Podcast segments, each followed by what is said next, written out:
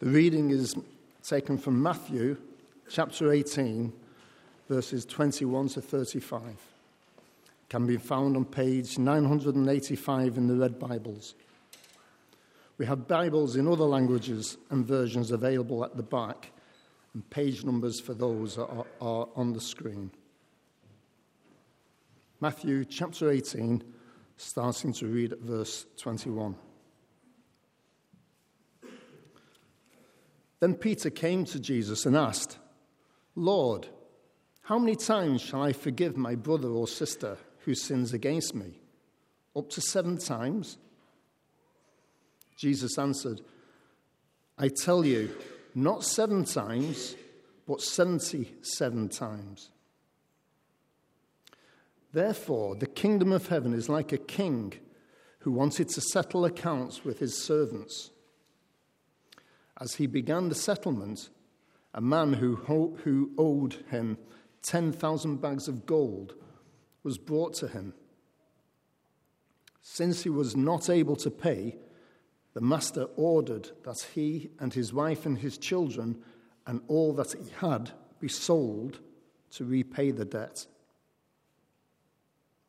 At this, the servant fell on his knees before him. Be patient with me, he begged, and I will pay back everything. The servant's master took pity on him, cancelled the debt, and let him go.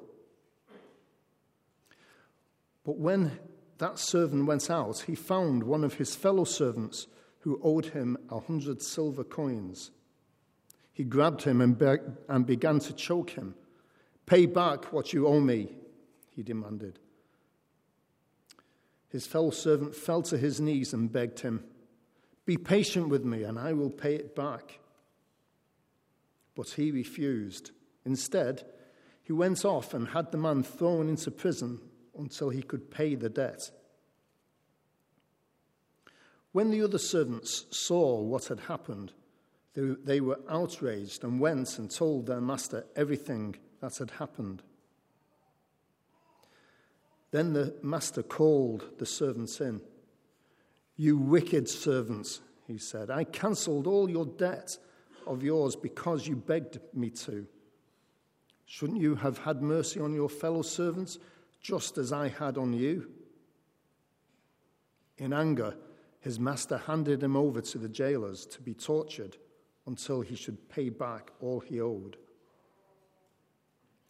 This is how my Father, my Heavenly Father, will treat each of you unless you forgive your brother or sister from your heart.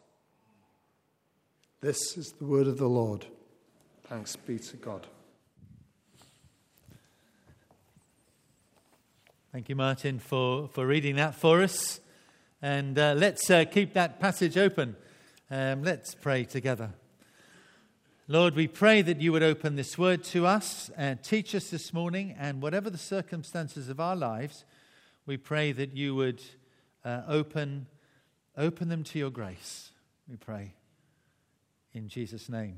Amen. Well, Matthew 28, uh, sorry, Matthew 18, verse 21, um, and that's where we are, page 985 in my Bibles. Last Thursday, I was praying with some of the Evangelical Alliance leaders. And I was reminded that we were praying about, you know, the subject of Brexit. And uh, I was reminded of the body of Christ across the whole of Europe. Um, they told a story that a couple of weeks ago, um, 15 German pastors flew into Heathrow to pray with the Evangelical Alliance leaders and some other uh, pastors, ministers, vicars, and clergy um, uh, from London. And they met in the chapel uh, uh, at Heathrow. They prayed for two and a half hours and then they flew back to Germany. I just thought, that's really rather good, isn't it? It's rather encouraging. Um, I heard also that um, in France, there is a new church plant every 10 days. Did you know that? I didn't know that. I was very encouraged about that. I heard that in Estonia, um, they started a church f- for the deaf and uh, it multiplied, it planted and planted and planted. Apparently, the Estonia government has now said that 33% of all registered deaf people go to church. 33%. It's quite remarkable. So the Lord is working in, in Europe. And uh, whatever you might feel about Brexit, we belong to a union that is much bigger, don't we? We belong to the body of Christ. And I think that is really, really important. I want to say that right at the top. And uh, uh, we heard last week that Jesus is building his church, and he's building a church with grace filled people who will forgive, who are agents of reconciliation. And uh, that's what chapter 18 of Matthew is all about. He is building a church. What kind of church is he building? Well, he's building a place, um, uh, a, a, remarkable, sorry, uh, not a place, a remarkable group of people where forgiveness is paramount. That's what we're going to be looking at today. So we're going to look at the question um, that Peter asks, we're going to look at the parable that Jesus tells, and then we're going to look at the application for us. So it's really simple, really simple today. Um, first of all, the question. Um, that's the title of the talk the, quest- the question and the answer as well. Now, earlier in chapter 18, um, just to give you a bit of context, verses 1 to 14, Jesus is concerned about the little ones. You'll see that he talks about the little ones.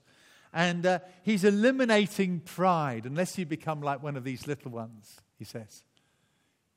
Somebody once, I once said to somebody, My problem is my pride. And that person said to me, But Steve, what have you got to be proud about? And I was healed immediately. it was a great answer, isn't it? Now, verse 15 and onwards, um, it changes from the little ones to your brother or your brother and sister. It's an inclusive word.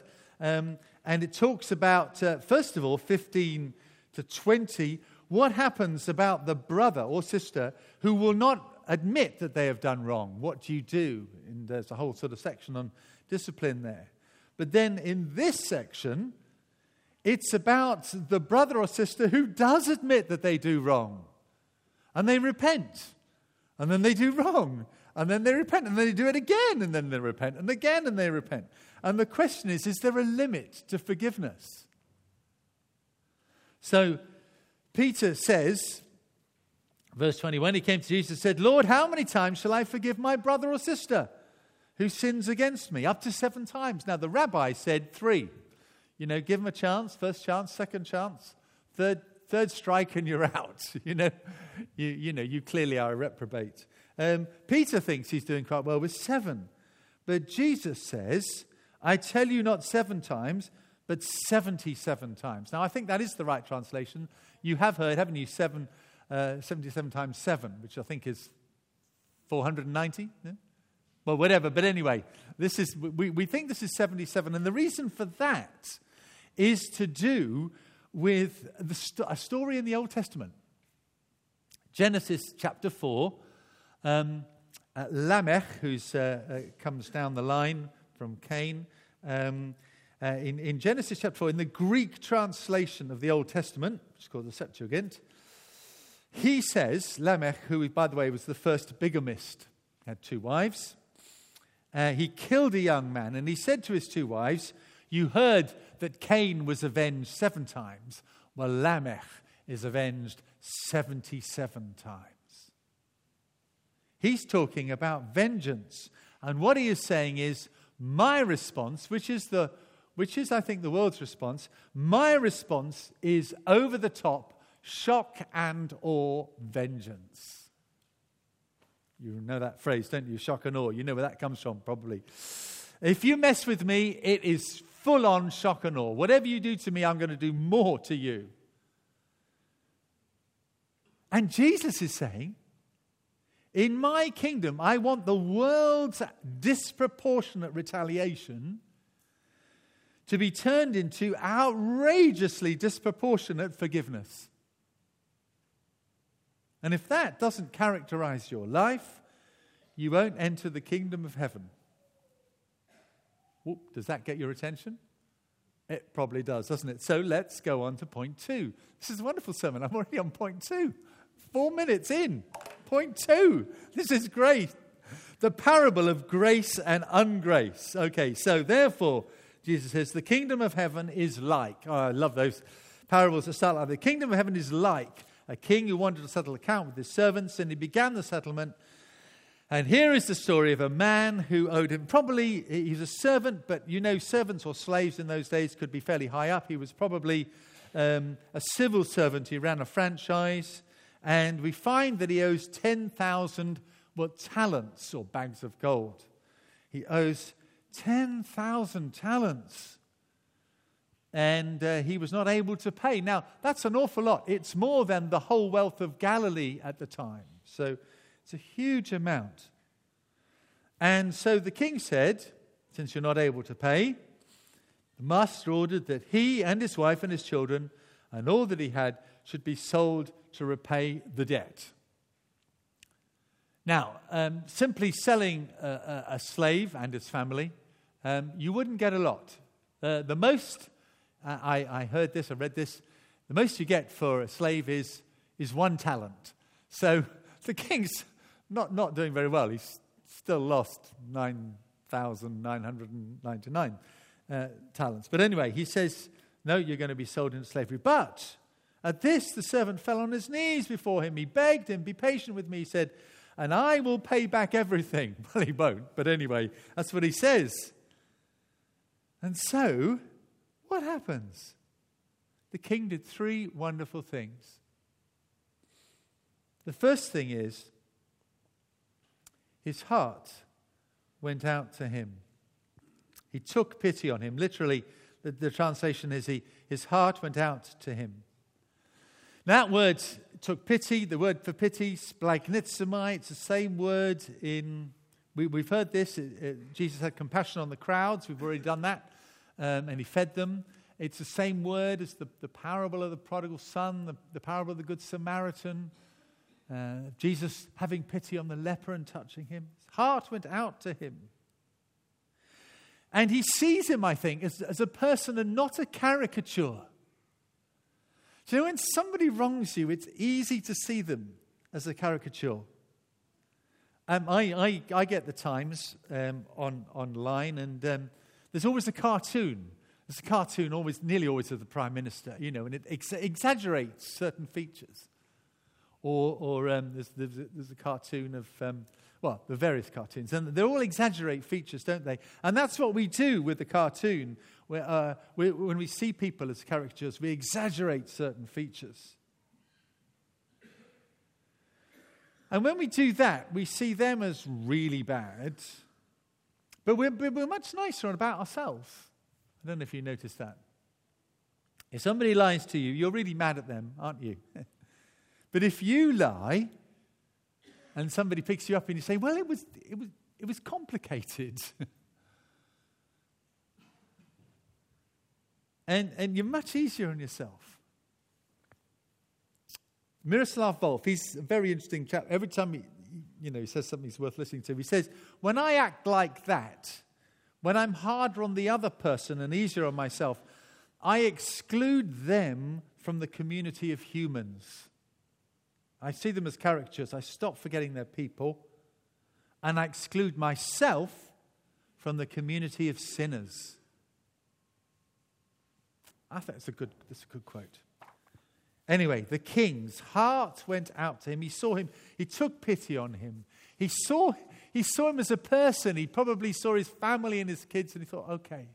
So the second thing he did, he cancelled the debt. And by cancelling the debt, he absorbed the cost himself. And whenever you do that, whenever you forgive somebody, it hurts you. You absorb the pain. And thirdly, he let him go. There's grace, outrageous grace. Now, secondly, then, the story moves on to ungrace. So now we're, uh, we're, we now, when the servant went out, verse 28, he found one of his fellow servants who owed him a hundred silver coins. That's a hundred uh, denarii. A hundred denarii is um, about a third of a working man's wage, uh, annual wage. And so uh, he gets him in a chokehold, really. Grabs him, begins to choke him. Pay back what you owe me, he demanded. And his fellow servant, verse 29, fell on his knees and begged him. And do you notice that verse 29 is virtually the same as verse 26?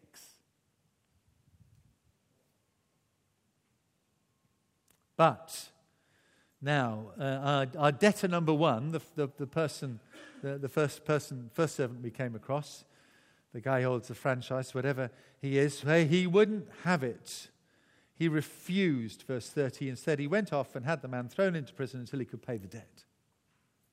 into jail with him. So, all this is now reported. Thirdly, judgment um, uh, to, but the other servants are deeply distressed by this. And so the master summons this uh, first servant he dealt with, and he calls him, You wicked servants. Shouldn't you have forgiven him? I, I, I forgave you. I cancelled all of the debt because you begged me to. Shouldn't you have had mercy on your fellow servant just as I had on you? And in his anger, the master handed him over to the jailers to be, to be tortured. Yes, that's it. Um, until he should pay back all he owed. And so now we come to the conclusion. And you think, well, that is fair. And it's a tough story, but it's fair. And now uh, uh, Jesus says, and this. Um, I'm going to tell you about my Heavenly Father now, and, and you'd expect Jesus to say, My Heavenly Father, your Heavenly Father isn't like this. but he says, No. The same Heavenly Father, who in verse 10, if you look back at verse 10, has the little ones, angels, before him in heaven. He's so concerned about the little ones. Or in, in, in, in, in chapter 14, he is the one who goes in search of the lost sheep he says he will treat us with judgment if we do not forgive our brother or sister from the heart. Oh, goodness. Well, what is this? This is a bit of a tricky one, isn't it? That's a tricky verse. So, come to the final point the application. There's a wrong way to apply this, and there's a right way to apply this. Here's the wrong way the wrong way is to say to each other, You and I must forgive, or we won't be forgiven. Yeah, that's what I said.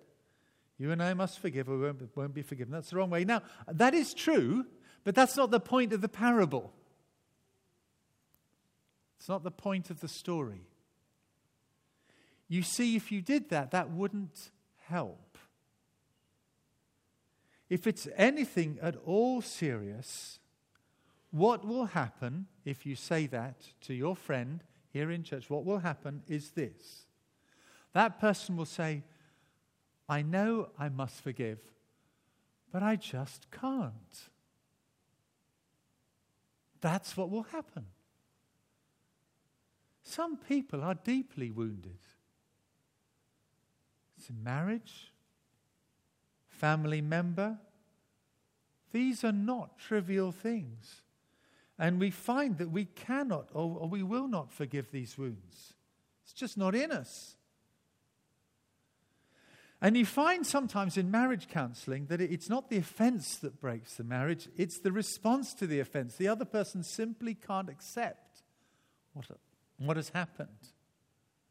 And so I could exhort you all I want, and you could exhort each other all you want, but it won't bring the forgiveness that we need and what our society needs. What we need to see is what the parable is really saying. And it's this If we are to forgive, which of course God wants us to do, it must be brought home to our hearts by the Spirit of God that even though we are deeply pained as the victim, in the sight of God, we are an offender a thousand times more. Yes, we have inflicted pain upon our God. And so this is not about working up in our hearts to forgive the hundred denarii that that, that, that person owes us. It's that we really don't believe that we've been forgiven the huge sum of 10,000 talents.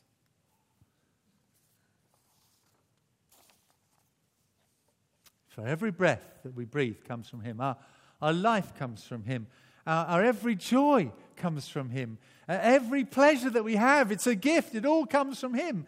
Our whole existence, given by our mighty God and Creator. And what do we do with it? We fling it back in His face. I don't sing every day the wonders of His love. I woke up this morning, and what was my first thought? My back sore. That's what I thought. Sorry, that's just a, don't worry about that. It's all right, it's okay. My back sore. Not, Lord, thank you. You've given me, and I, I rebuked myself about that. I don't all the time sing Uh, of, of the wonders of his love. I don't give him all my heart. It's, it's a terrible thing that I treat him like that. And guess what? He has forgiven me all of it. All of it. He's given us a world to live in, hasn't he? It's a, it's a glorious world. He gave it to us, right? Get on with it, rule it. what have we done? Through greed, through covetousness and lust, we, we haven't tended the world that we, we've had. We've, we've divided into the haves and the haves not. And, and, and there's a huge debt that we owe him. And guess what? He has forgiven it all. All. However big my brother or sister's debt is to me, the debt I've been forgiven is many times greater. And I forget it. I forget it every time I hold it back from a, from a brother or a sister. I'm a bigger offender than I am a victim. But if I see the grace of the Lord for me, and only as that comes home to me, and I've got to, that's why we, we preach sin and grace. That's why we preach the gospel. Pressing that home to our hearts again and again. And it's so hard to see it, isn't it? Only then, as grace is pressed home to me, it's amazing grace, it's outrageous grace for me for you. Then I can forgive. Then grace can flow. C.S. Lewis said, we, we are to forgive the inexcusable because God has forgiven the inexcusable in us. Now, I am not saying this is easy at all. Um, and, I, and, and there's no sense of condemnation or anything. It's just let that gospel speak to us. That's the only way that it can, it, it can work, is that it's pressed into your heart. That's the point of what Jesus is saying. So let me read to you a little extract from uh, Corrie Ten Boom's um, book. I think, it's, I think it's from The Hiding Place. It'd be great, wouldn't it, over Lent to read these, these uh, wonderful classic books, um, The Hiding Place or, uh, you know, Isobel Kuhn or Elisabeth Elliot. It'd be good, good to read those. I'll, I'll read this to sort of help us. Corrie Ten Boom was in a, a, a, prisoner of war camp. She was, uh, she, sorry, a concentration camp. She was taken there, um, treated very badly by the guards. Um, and uh, she, her sister died there. Um, and uh, she, she, she'd become a Christian.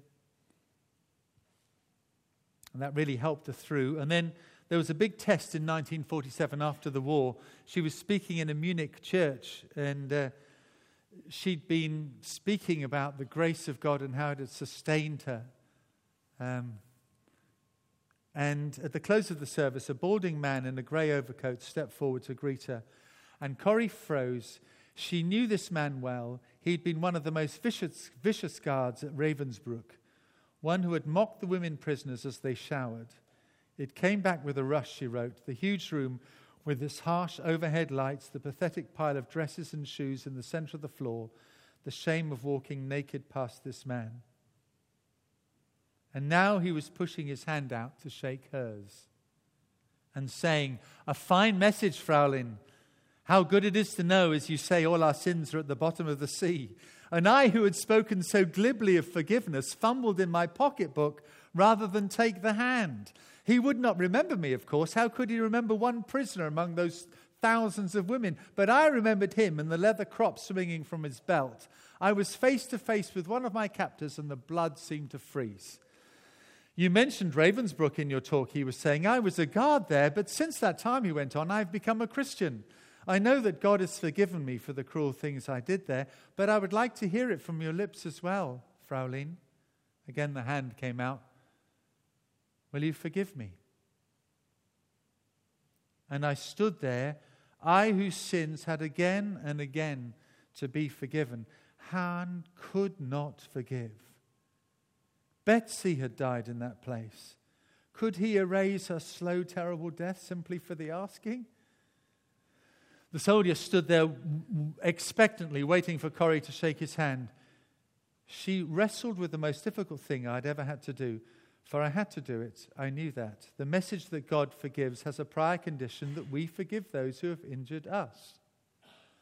Standing there before the former SS man, Corrie remembered that forgiveness is an act of the will, not in emotion. Jesus, help me, she prayed. I can lift my hand, I can do that much. You supply the feeling. And as I did, an incredible thing took place. The current started in my shoulder, it raced down my arm, it sprang into our joined hands. And then this healing warmth seemed to flood my whole being, bringing tears to my eyes. I forgive you, brother, I cried with all my heart. For a long moment, we grasped each other's hands, and the former guard, the former prisoner. I had never known God's love so intensely as I did then. But even so, I realized it was not my love. See, that's the point. I had tried, and I did not have the power. It was the power of the Holy Spirit.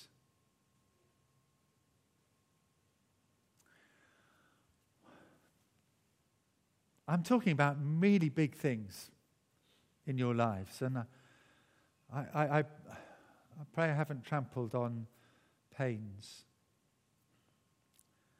But I know I need this, and I suspect you need it as well. I need to see how much I have been forgiven. Again and again.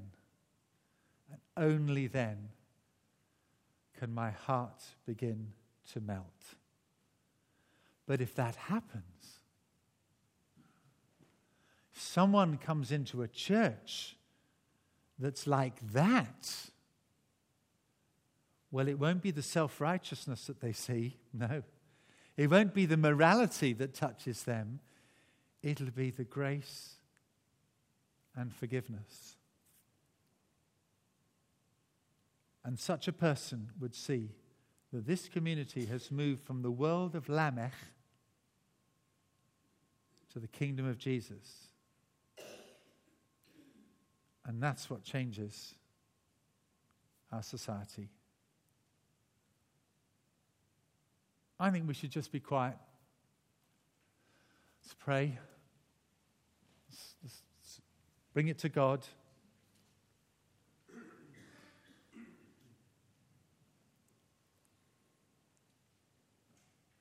What's on your heart now?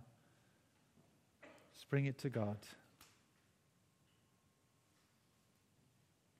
Ask Him that He might restore to you the joy of your forgiveness. 10,000 talents worth of forgiveness.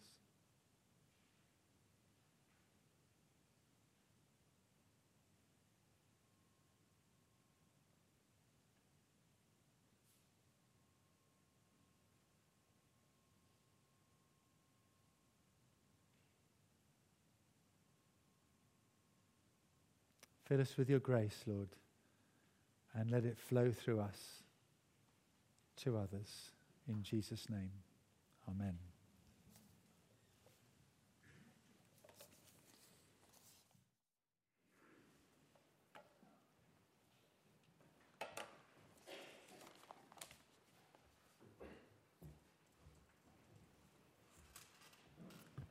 As we continue to meditate on what we have just heard, we're going to stand to sing, Who, O Lord, could save themselves?